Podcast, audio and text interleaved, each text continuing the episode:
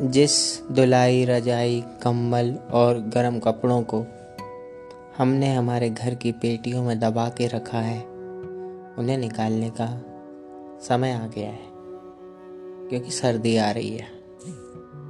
Hello guys and welcome to the third episode of the Shivam Sharma show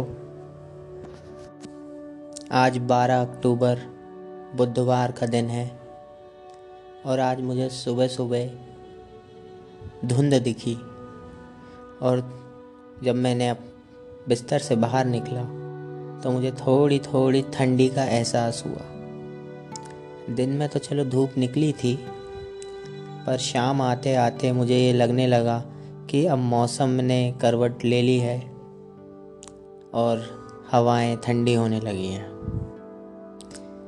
ये तो अच्छा था कि मैंने अपनी जैकेट लेके रखी है बाहर।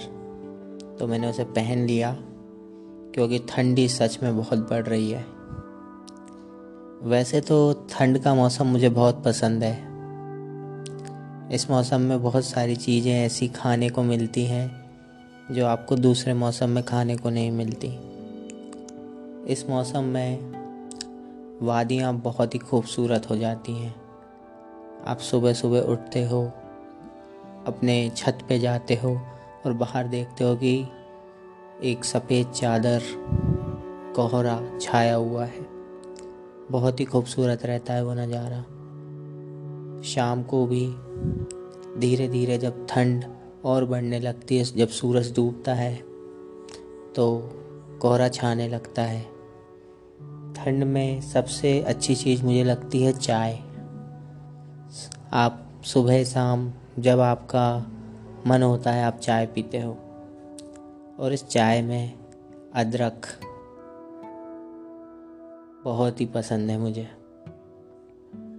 उसके साथ ही अलग अलग तरीके के काढ़ा और गरम खाने की चीज़ें। बस ठंडी की एक ही दिक्कत है कि इसमें आप खाना तो बना लेते हो लेकिन उसे आप जल, जल्दी जल्दी खाना भी पड़ता है। क्योंकि ठंडी में खाना बहुत जल्दी ठंडा हो जाता है। और ये चीज़ मैंने नहीं, सबने महसूस की है। पर खैर, सर्दी का मौसम आ रहा है। आप लोग अपना ख्याल रखें, क्योंकि जब मौसम चेंज होता है तो लोग बीमार पड़ने लगते हैं। तो इस समय हमें हमारी हेल्थ का ज़्यादा ध्यान रखना पड़ता है। आप ख्याल रखें और मुझे दीजिए इजाज़त। मिलता हूँ मैं आपसे जल्द एक नए एपिसोड के साथ। तब तक अपना ख्याल रखें। Bye bye